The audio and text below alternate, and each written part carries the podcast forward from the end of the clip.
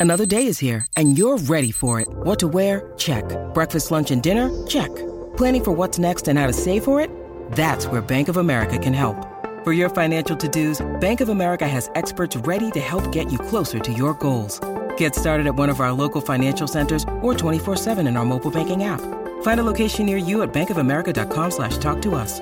What would you like the power to do? Mobile banking requires downloading the app and is only available for select devices. Message and data rates may apply. Bank of America and a member FDIC.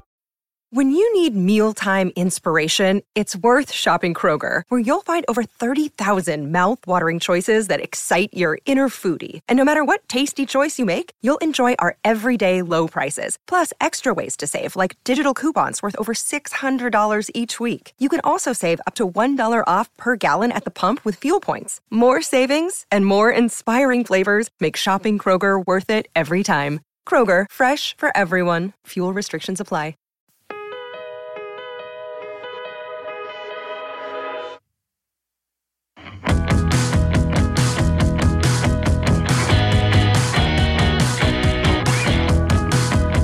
What's up, NFL fans? Welcome back to another episode of the NFL Whip Around. I am Jeff Hartman, joined as always by KT Smith. We are riding high today, Steeler fans. Why? Because they're in the freaking playoffs. Coach, what's up? Yeah, Steeler fans. yeah. Hey, I'm gonna I'm gonna give uh, my man Jeff here some credit. He saw he predicted that a few weeks back when we were looking at teams we thought would get in, and I did not believe the Steelers would make it. So uh, kudos to Jeff on that. Well, thankfully, when we did the, the, the rundown, and when I say we, coach did the rundown, the fifth and final topic here is on the Steelers. So we're going to save all the Steelers talk till then. Till then. so if you're a Steelers fan, you got to listen to all this other stuff first. Let's get this show on the road. Black Monday has come and gone, and there's been a lot of coaches that have been fired, and more to come. Now, some of them have not been official, like a, a Bill Belichick. He has not officially been released as of this being recorded. But yeah, gosh, I mean, Sunday night at 12:02 uh, that's when Arthur Smith gets the axe. Earlier on Monday, Ron Rivera gets the axe. And that's already adding to the Carolina Panthers job, the Las Vegas Raiders, which maybe they'll keep Antonio Pierce. No one knows. Uh, the LA Chargers, rumored that Jim Harbaugh could be interviewing with one of the Las Vegas or Los Angeles Chargers teams. That's interesting. But man, look at all the jobs that are out there, coach. My question for you is if you had to pick one, which do you think is the best gig? I think the Chargers job's certainly the most tempting because of Justin Herbert and the big market there, and you're you know you're you probably have the opportunity to attract some some decent free agents to Los Angeles. But I think the I think the Vegas job's a sneaky good job. I think that they've got some a good infrastructure there, a good defense. Uh, I think that they have a young quarterback in Aidan O'Connell, who's somebody worth taking a look at. Uh, I, I don't know if he's a franchise guy, but I think he's if you're a first year coach, a piece that you can work with. But I think the big thing is like, you know, Mark Davis is a Davis as an owner, which means that he uh, he's unpredictable and he can be reactive and and you don't you don't know what he's going to do and that would make you a little bit nervous but I think he's eager to build uh, a an a, established identity in Las Vegas. That's a town that right now the, the Raiders are like a third string town there. I mean, that, that's they have more of an allegiance to the Golden Knights in yeah. Vegas right now because that was theirs from the beginning, whereas the Raiders are still kind of a borrowed franchise. And I think he's very eager to make it uh, a Raiders town, and I think he's willing to do whatever he needs to do to get it there. So if you're a coach, I think you look at Vegas and you say, I think the owner's going to be all in, and I think there's enough pieces there to win. So te- you know, LA's tempting with the Chargers, but I think the Raiders is an attractive option too. Let me ask you this about the Chargers because you're right. You have Justin Herbert. Obviously, he's he's an up and coming young star in the league in terms of the quarterback position. Do you think that there's almost maybe if there's a coach out there that's looking at the jobs available and maybe he's like, man, they just paid Herbert that huge contract. I'd rather just get my guy. Like, l- let me go to a Carolina. No, now the granted they don't have the number one overall pick because that's traded to Chicago. We know that. Or maybe get give me to Atlanta where I can pick my guy. There's no quarterback already established there. Desmond Ridder's not the guy, nor is Taylor Heinicke. Maybe even Washington could be another job. Washington has what is it, the second overall pick or third overall pick? I think I have the draft order here. Let me take a quick look. They have the second overall draft pick in the draft. So while I understand and agree that LA looks like a really attractive job for someone that wants an established quarterback, I think for if they're a head coach that wants to bring in his guy, maybe that's not the most attractive option. Do you see that as viable, or do you think that's all BS? Well, you're totally right about the contract. We're we're starting to see around the league the albatross that some of these contracts can become, and if you can get a young guy uh, who who proves to be successful early on and you can have that early success and build a team around him that that's uh, almost a preferable way to go. Uh, washington is intriguing for that reason right? Let, us say that that you that you like one of these high end quarterbacks maybe. I you know i don't i haven't scouted the quarterbacks well enough to know who right. all the draft guys prefer. But but you know you're going to get a, a shot at a Caleb Williams or a Michael Penix at, with the number two pick in the draft, and and if you're an offensive minded coach, then that's certainly something that that's attractive to you. And, and Washington still has a pretty solid defense. I know they traded a couple key pieces away, but uh, it's you know it's a competitive division with with Philadelphia and Dallas there. But at the same time, the new ownership group seems to want to remake the the the the Commanders in not in Daniel Snyder's image. Yeah. So that could be sneaky good as well. I'll say the the least attractive, in my opinion, is the New England Patriots. I think that job is the least attractive because you talk about Washington, you talked about Las Vegas, you talk about LA, even Atlanta. Atlanta has pieces there. You talk about Bijan Robinson, Drake London, uh, Kyle Pitts. Like they have pieces there. They're not devoid of talent. Same with Washington. Maybe you don't believe in Sam Howell, but at the same time, they have talent, whether it's Samuel, McLaurin, all these players. Like they're not horrible. I look at New England's roster and think it is the worst of all these rosters that are available for a head coaching position. Not only that, you're losing Belichick, the GM. You're you're not having a, a super high draft pick. Uh, let me take a look at the list quick. The Patriots, I'm sorry, they're the third overall pick. So that's another situation there. But I think you feel like you're starting from scratch. You agree or disagree? Yeah, I think that it's kind of been a classic case in New England of the legend I don't want to say Belichick hung on too long, but they didn't really, they, they gave him so much control and they didn't sort of reinforce from the bottom up there. And so now when he leaves, uh, he go he walks out the door and they're sort of left like, well, what now? And that's the that's the one position you don't want to be in in the NFL. You don't want to be in the position where you feel as though you're starting over without any real direction. They're going to need a new coach, a new quarterback, a new GM, all the all of the above, and the roster is not that talented. And so they could be facing some dark years in New England unless they can really they, they got to ace this off season in all three of those areas. They got to get the right quarterback, right coach, right GM, and that's a tough thing to do all at once. Absolutely, it is. And and by the way, again, it's not official that Belichick is leaving. Maybe they figure something out. Maybe he stays. I don't know. If the Washington Commanders, though, they bring Belichick down and he says, I'm going to be the GM, I think that could be the worst thing to happen to that organization. That would be following the Daniel Snyder model, in my opinion. And there were rumors over the weekend that Josh McDaniels was in New England and for the, the regular season finale.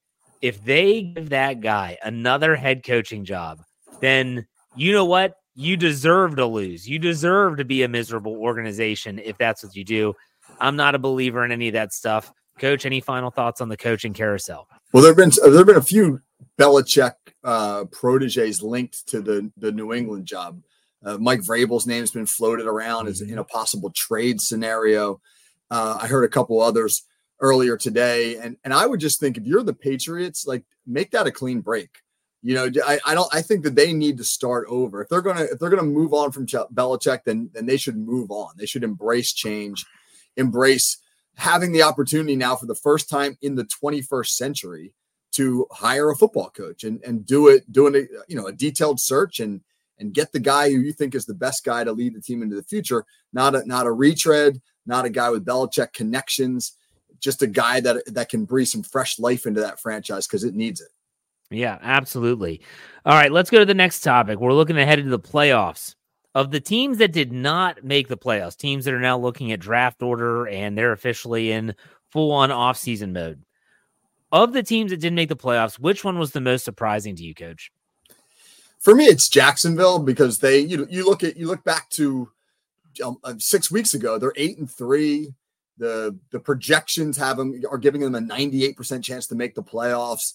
They've got a good young quarterback coming off of a, a, a surprisingly deep playoff run last season with the big comeback win in that first round, and then they, you know, they really pushed Kansas City in, in the divisional round, and they just looked like a team that was ready to take the next step. And and you thought at midseason maybe Jacksonville could have had a shot at the number one seed, and then they closed the season going one in five in the last six games. But when you look at why they went one and five, it's really like it's just football 101. They they did the things you can't do. They in in the in those last six games, they they were minus 10 in the turnover department. And in their five losses, they gave up 157 yards rushing a game. When you when you turn the ball over on offense and you can't stop the run on defense, you don't win. So Jacksonville is going to have to take a, a long look at its roster. They kind of ran it back this year with the same roster they had last year. They didn't make a lot of changes, and they're going to have to ask themselves the question uh, whether or not they're a physical enough football team. They're going to have to really think long and hard about bolstering their line on both sides of the ball. Yeah, that's that's a, that's not um it's not a bad pick. It, but when I look at all the teams that didn't make the playoffs, and I'm assuming that we're not asking on the cusp like a fringe team like Jacksonville, which was a win away from getting into the postseason. I've got to go with the Chargers. Tell me, someone in their right mind, you know, this isn't a Joe Burrow's hurt, done for the year, Cincinnati's going to struggle situation. Justin Herbert was playing for the vast majority of the year. How in the hell do they finish 5 and 12? Brandon Staley. but yes, yes, but yes and no. It's not all Brandon Staley. No, that team not. has a lot no. of talent and how they finished five and 12. I don't get it. I don't get it. So, yes, I think Jacksonville's low hanging fruit. I think that's the obvious pick because, again, one win away. Even Indianapolis, which was one win away, they didn't have their quarterback. They're at Gardner Minshew as their quarterback. I think most people would say that they they outperformed expectations once Anthony Richardson was put on injured reserve and his season was done.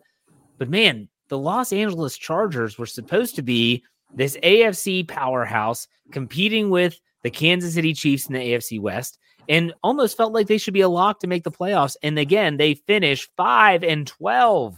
I don't get it. I mean, because you can just talk about Brett. Yeah, not I almost said Brett Favre. You can almost talk about Aaron Rodgers in New York. I mean, he goes down week one. That changes the whole trajectory of the season for the Jets. Again, I, I, I got to charge for the Chargers here because I feel like that's that's absolutely the worst. So real real quick on the Chargers. So the so the two the two teams that were the most aggressive in the NFL going for it on fourth down this year were the Lions and the Chargers. And I think that there's a really interesting distinction between those two teams. The Lions lived it. You know, like that, that was yeah. who the Lions were. Dan Campbell embraced, like, we're not backing down from anything. I mean, my gosh, in, they basically had nothing to play for on Sunday in the season finale. They played all their starters. I mean, he's just basically like, we're a go for it team because that's going to be our DNA. And Brandon Staley always got the feeling that he was a go for it guy because that's what the metrics said and that he was committed to like the numbers, but he didn't really understand why and he didn't impart into his team that this is going to be our identity. We're going to be super aggressive. We're going to you know just it, it never felt like he got the messaging right there. And i think that's really important with the team. You got to have an identity. And i don't know you know here, here are the chargers. They had this like amazing young quarterback and and you you think that they're going to be so productive but they they never they never like knocked your socks off when you watch them play you never were like man the chargers look great at blank whatever the blank might be and i think that lack of an identity really hurt them. And I think that's important from the head coach. And I think that what you said is very spot on that identity can come in a million different shapes and forms. It doesn't have to be we are a ground and pound team. It can be an identity, but it doesn't have to look like that. It could be like you said with Dan Campbell. That team is going to go for it on fourth down. Everyone in the stadium knows it. The other team knows it, and the Detroit Lions know it. Their identity is that. Brandon Staley did not have that identity. Do you think could you hang the season on a coach? Like, could you say, okay, five and 12? Yes, Herbert got put on the shelf once they were eliminated from the playoffs, but can you say, like, okay, Brandon Staley was awful. That's why we lost so many games. Can you say that, or do you think it's also a collective of team failure? I think it's a collective, but I mean, the coach sets the tone. The coach establishes the culture, and when you look in the cult at the culture with the Chargers, it's just broken. And I don't know enough about the Chargers to to know exactly why, but it started with that playoff loss last year to Jacksonville when they blew the 27 nothing lead. And where it felt like when they needed to hang their hat on something just to close that ball game out, they didn't have it. And that's just who they were to me all year long. A team that didn't have something they could hang their hat on. And if you don't have that, it's very hard to win in the NFL. I agree. I agree 100%. Always got to bring up the Chargers one last time before the offseason comes. All right, let's go to our third topic the wild card playoff games on tap for this weekend. There's some storylines in this one. You've got yeah. you got Mike McCarthy, Dallas Cowboys going against his former team, the Green Bay Packers. You've got Tyreek Hill going back to Arrowhead against his former team, the Kansas City Chiefs. You have the storyline that we talked about last week Matthew Stafford going back to Detroit in a little bit of a reunion there with his former team. Out of all the, this is not just storyline based, there's a lot of intrigue in this wild card round. Which matchup are you most excited to see and why? Yeah. So I I love all those storylines. The the Jared Goff versus versus uh, Matthew Stafford thing is going to mm-hmm. be really interesting.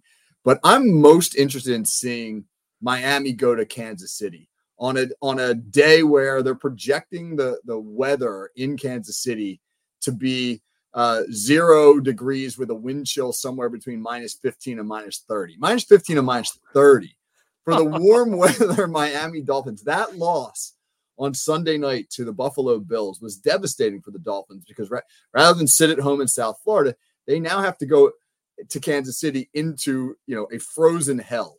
And and I'm most most interested in seeing like how do the Miami Dolphins with their offense, which has been really captivating. Everybody's loved watching them. That basketball on grass philosophy. Are they built for January? Right? That that's the really interesting thing to me. I don't think that they are. I think that that the, what they're what they do is great for the regular season. But when you get to the playoffs, I mean, I'm pretty old school with a lot of my thinking. I still believe that football revolves around blocking and tackling and toughness. And there was a play in their game Sunday night where it was 21 14 Buffalo with the lead, and the Bills are trying to run out the clock, and the Dolphins have to get a stop to get the ball back. And Josh Allen ran the ball on a designed run. And a defender on the Dolphins, I can't remember who it was, a, defensive back had a chance to come up and tackle him short of the first down marker and he just didn't do it. I mean, it was he made zero effort to tackle Josh Allen. And as soon as I watched that, I said to me, that is that's not a playoff team. That you know that that's not a team that's going to succeed in January. So I'll be fascinated to see what happens when Miami goes out to Kansas City. I will not be shocked if the Chiefs blow them out. Well, let me say a couple things. If Miami wins this game, we are not going to be talking about Tua, Tyreek, or Jaylen Waddle. We're going to be talking about Mostert and Achane. They're going to have to run the football. You talked about the elements. Let me ask you about the elements. Coach, you, have coached for a long time, and I'm sure you've coached in some crazy conditions, both heat, cold, wind, whatever. You're right on the ocean. I'm sure you see a lot of it. If you are in Miami, your team is in South Beach. How in the hell do you even try to get your team ready for a game that's going to be zero degrees with a negative whatever wind chill? you can't just turn the air conditioning on in your facility and say this is good enough. Uh, do what? What is there anything that you can do? I'd get them the hell out of South Florida right now, man. I'd get them out of there as fast as I can, man, and into the harsher environment and let them acclimate as best as possible. I remember we played a, a game in college up at Union College in Schenectady, New York, uh, in the snow. The only game I ever played in the snow in my life. And our coach, when we got off the bus, after it was an eight-hour bus ride up to Schenectady, we got off the bus and he took us right onto the game field in in shorts and t-shirts for like 20 minutes. And he made us just run around in shorts and t-shirts for like 20 minutes uh, and it froze our butts off man. But obviously what he was what he was saying was like get comfortable with being uncomfortable because it's going to yeah. be uncomfortable. And and that that's going to be such an uncomfortable environment for the dolphins that i think the sooner they can acclimate themselves the better. One, one more thing about this game screw the nfl I give a big middle finger to the National Football League for making this game only on Peacock unless you're in Kansas City or unless you're in Miami. I refuse to do it. Now, I'm not going to be home. I'll be at my brother's house. Maybe he has it, in which case that's fine. I'll watch it. But I'm not, I refuse.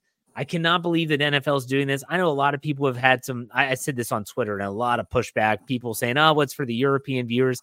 BS. If they have Peacock, they can watch it on NBC. That's not about the European viewer, it's about subscriptions. What was your take when you found out?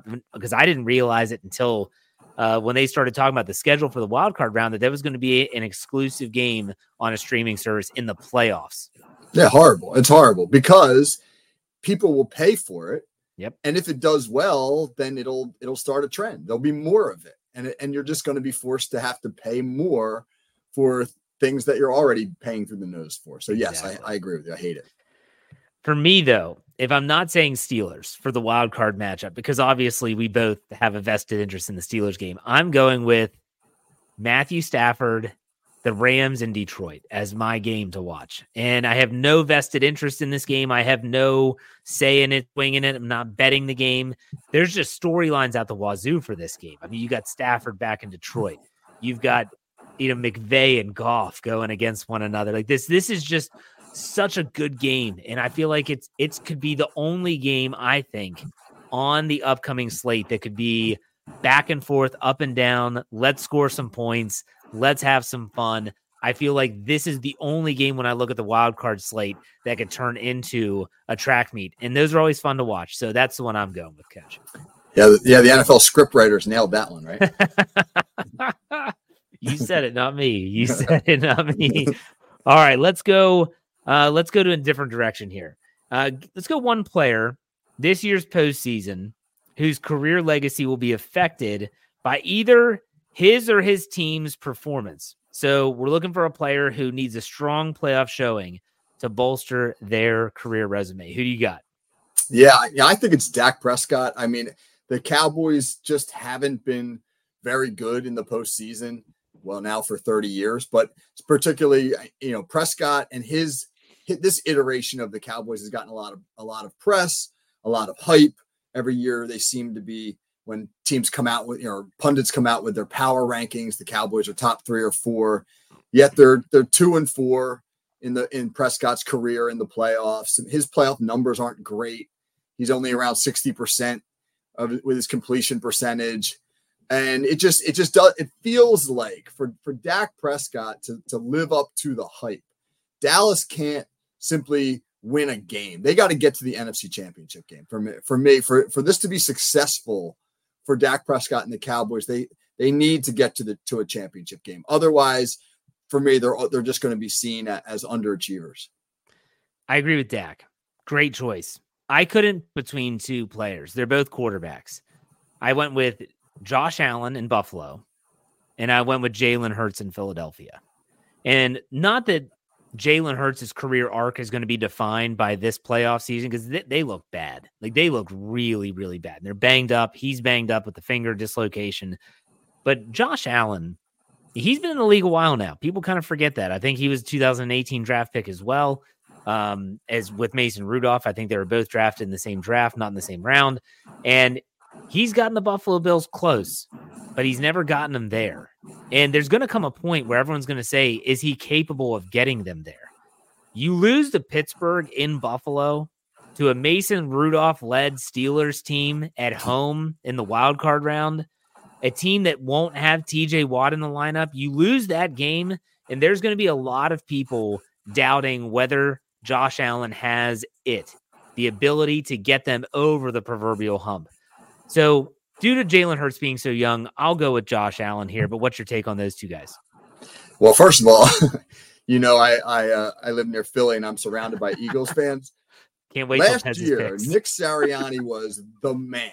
I mean, yeah. they loved Nick Sirianni. My gosh, because he's a Philly guy and he kind of pounds his chest a little bit. And every Philly guy, every Philly fan out there, you know, wanted to build a shrine to this guy. Today, I kid you not, the talk radio is littered with fire Sirianni callers. You know, Joe from Fishtown is like, Sirianni sucks. Get him the hell out of here. You know, I mean, like they are they are not pleased. And and I don't blame the I'm not I'm not I blame them on the being a bit reactionary with the the fire Sirianni stuff. But the Eagles totally no showed on Sunday against the Giants. It was embarrassing.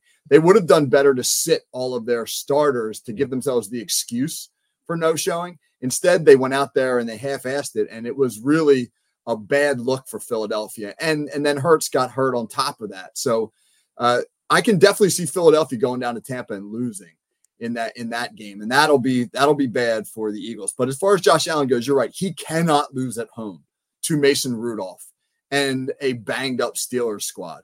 Uh, that is that. I think he's in almost in like a lose lose as far as that goes. Like, like if he wins, they're going to be like, great, you beat Mason Rudolph. If, if you lose, it's right. going to be a disaster. So I think much like Dak Prescott, you're right. He needs to make a, a, a bit of a run here. And I think Buffalo not getting to the championship game will be a disappointment for them as well. You know, Philadelphia. I, w- I want to run this by you as a Steeler fan. You'll you'll definitely get it because I said it on uh, the Fans First Football Show on Monday with Rob Statsquare, and I don't know if he understood it. To me, the Philadelphia Eagles are the 2020 Steelers. Remember, the Steelers came out to 11 and 0, and everyone's like, yes, undefeated. But deep down in the recesses of our brain, we knew it wasn't right. Like, yeah. this team wasn't really that good. They're not an 11 and 0 team. They're getting lucky. They're winning these weird games. And what did they do? They just barely got into the playoffs, like, just struggled to get in and win the division, and they were one and done. I could see the same fate for the Eagles. But do you see that comparison? Oh, yeah. The Eagles are flawed big time, but they uh, it, they didn't know it and we didn't know it till about you know halfway through the season. And then all yeah. of a sudden it's almost like when everybody else realized it it was like open season on philly. Like oh yeah. we, we get it. Yeah you know well, sometimes though in the nfl is a copycat league sometimes teams lay out the script here's how you beat them and then once that happens everybody piles on and it gets hard to to reverse the trend well, you know, I'm not trying to pound my own chest here, but I've been saying all season that there's something off with Philly. Like they're winning yeah, games, yeah. but there's just something that doesn't look, it doesn't pass the eye test, and it's just now catching up to them. So we'll see if they can get their act together. AJ Brown's knee injury is going to be absolutely critical for their success in Tampa Bay because Mike Evans is still Mike Evans, and Baker Mayfield, if he doesn't turn the ball over, is still a pretty good quarterback. Uh, so keep that in mind. All right, enough of that stuff. Let's talk about the team everyone wants to talk about. That's the Pittsburgh Steelers. Let's wrap Let's it up. Go talking about the Steelers who get into the playoffs because the Jacksonville Jaguars couldn't beat the Tennessee Titans on the road. Yet the Steelers lose TJ Watt to an MCL knee sprain that'll probably, I would say it's a 90% chance that he is not even close to playing. The Steelers are one in 10 without TJ Watt in their career, and he doesn't play. Does that spell doom for Pittsburgh? Which, by the way, the Pittsburgh Steelers are. Let's talk about the opening line. They are they're 10 point underdogs on the road in Buffalo. Uh, I'm not saying I would take the Steelers on the money line right now, but I would take the Steelers getting 10. I'll tell you that right now, coach. What do you think about this team? Um, well, th- this is tricky because the Steelers are playing their best football of the season. And and they've really you know established a formula the last three weeks, which is to not turn the ball over on offense, uh, to be able to run it well and control the clock, and then uh, obviously you know to to find enough answers on, on defense to keep an offense from from from beating them. They're they're a smart football team right now. I mean, they're playing smart football. They're they're playing confident football. So so Pittsburgh's in about as good a shape as they can be, given all the injuries that they've suffered going into Buffalo. But Buffalo's also playing their best football of the year. They've won five straight. That they beat Miami down in Miami on Sunday night without playing their best game. That's a that's a sign of a team that's playing well. When you're not when you're not when you you know Josh Allen turned the ball over several times, made a bunch of mistakes, and yet they put it together and they got a huge win to earn themselves that home playoff game. So it's a big ask for the Steelers, no doubt about that. Uh, but I don't know, man. Sometimes you know, we, you and I have talked about this in the past. When the Steelers are the favorite and and they're and they're overconfident, they they underperform. And then sometimes when you you, you expect at least, they turn in these gems. And Brian Anthony Davis, I'll give Brian credit. He's been saying all year that this year's Steelers remind him of the 1989 Steelers. And Jeff, you're probably a little young to remember that team. Yeah, I was like, uh, but I mean, I was in college when that team when that team played. That was a nine and seven Steelers team that went to Houston. They were the fun and gun Oilers with Warren Moon at quarterback uh, running the run and shoot, you know, what's what Jerry Van Glanville famously called the chuck and duck. But um, they and they went out there as like 10, 12 point underdogs and they and they beat the Oilers in, in a in a wild card playoff game. So I'm not holding my breath on on that, especially with TJ Watt out, but I, I wouldn't write the Steelers off. So let me say this about TJ Watt being out. And it's again, at, at, the time of this being recorded, it's not officially been ruled out. You know, I'm, I'm sure Mike Tomlin would say We'll, we'll leave the light on for him. We'll see if he can play. It's not like I doubt he says TJ Watt is out at, at, at Tuesday's press conference, but they are the Steelers are better equipped to handle TJ Watt's absence this year more so than I think any year that they've ever had TJ Watt on the roster since 2017.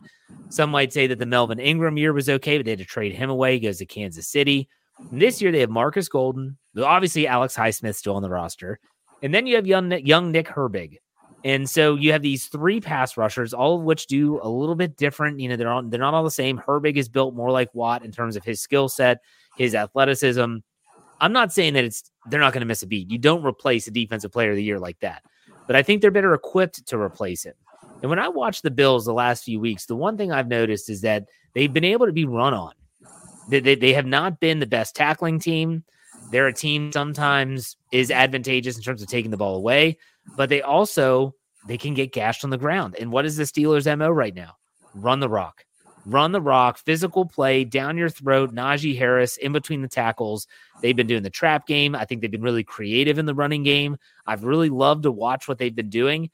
I'm not saying again that I'm predicting a Steelers win, although I will on Friday. But still, it comes down to a situation for me where I look at this Steelers team, they're trending in the right direction. Mason Rudolph has this offense putting up some serious points. And if you're going to win in Buffalo, you're going to have to score points. You're going to have to take the ball away too. So getting Minkah Fitzpatrick back might neutralize TJ Watt's absence a little bit. Getting Damontae Kazee back off suspension might help in the secondary as well. Getting Adrian Peterson back to corner, less Levi Wallace. And let's also not forget, Buffalo's banged up too. Uh, sources are saying that Gabe Davis, their wide receiver who torched the Steelers last year in Buffalo, suffered a PCL sprain. They're not sure if he's going to be able to play or not. Not going to be 100%. I'll tell you that right now. So Stefon Diggs, if he's the only guy they have to worry about, Joey Porter Jr. already said he's up for the challenge. Let's bring it on. I don't know, coach. I'm talking myself into it a little bit. You are. You're starting to talk me into it a little bit. Yeah, I don't know. They're talking. They're calling for 30 something mile an hour winds in Buffalo, which will make the passing game difficult, and that that that plays into Pittsburgh's hands. So yeah, we might we might be able to get ourselves there by the end of yeah, the week. Absolutely. Oh, I'm there right now. Man, screw the end of the week. Hey, I'll say this too in windy conditions, you want a quarterback with a stronger arm. Josh Allen's able to cut the ball through the wind because he has a strong arm.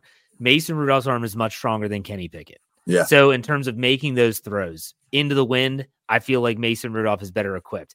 Do you think Mason Rudolph's magic will wear off, or do you think that he'll actually be able to continue to move the Steelers' offense in the postseason? No, I think that he's. I think what we're seeing right now is is where Mason Rudolph is as a quarterback. He he has really evolved from the the earlier versions that we saw and when you watch the film the thing that's most impressive is how patient he is in the pocket and how well he goes through his progressions and that's a big deal the steelers haven't gotten that they you know kenny pickett really struggled to get to a second read much less a third read and, and he also uh, you know was not very patient in the pocket he ran himself into sacks or he ran out of potential big plays at the first sign of pressure. And Mitchell Trubisky was obviously just bad. So so Rudolph is is a significant improvement in quarterback play. And he's playing the type of football that succeeds in the postseason. He, he's making explosive plays and he's protecting the ball. And when you do those two things, combine it with a run game, and Pittsburgh's offense is pretty good. Yeah. Last question. You're Omar Khan and Mason Rudolph's a free agent after the season. How aggressive are you trying to get him back? right now i'm pretty aggressive uh, i because see i don't know i don't know uh, you know on the inside behind closed doors what's the team's real evaluation on kenny pickett i mean are they do they believe that with a new offensive coordinator uh, and a new system that that that he can be successful because you know remember they had a first round grade on mason rudolph they yes. picked him in the third round but they had a first round grade on him which means that their grade on rudolph probably wasn't much different than their grade on pickett considering pickett was the 20th pick in the draft. So if all things are equal between those two, I'm uh, I'm being really aggressive to try to bring him back and make it a quarterback competition.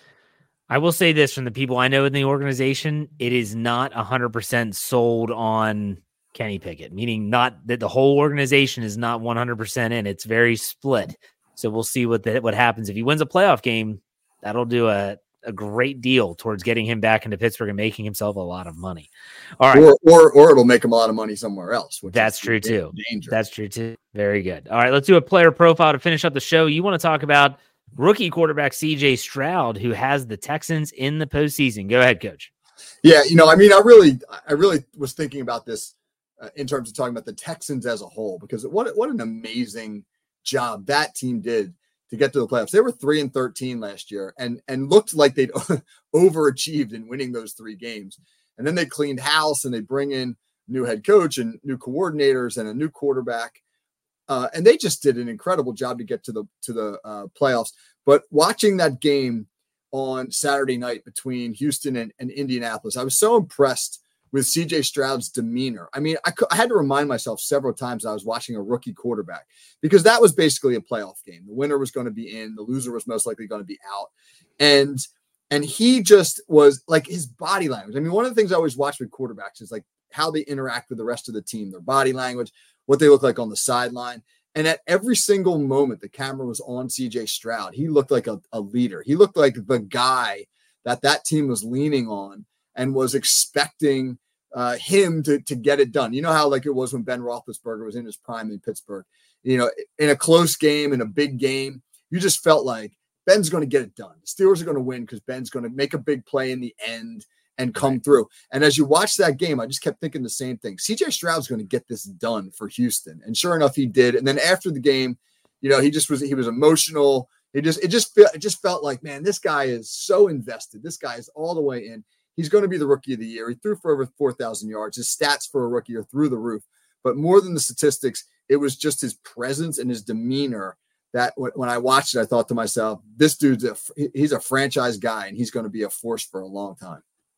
I think something that people forget about the Texans that they are a really beat up team as well. They make the post. Their offensive line was at one point just a mixed bag of goods. I mean, they had Kendrick Green, former Steeler, on there. He's done for the year.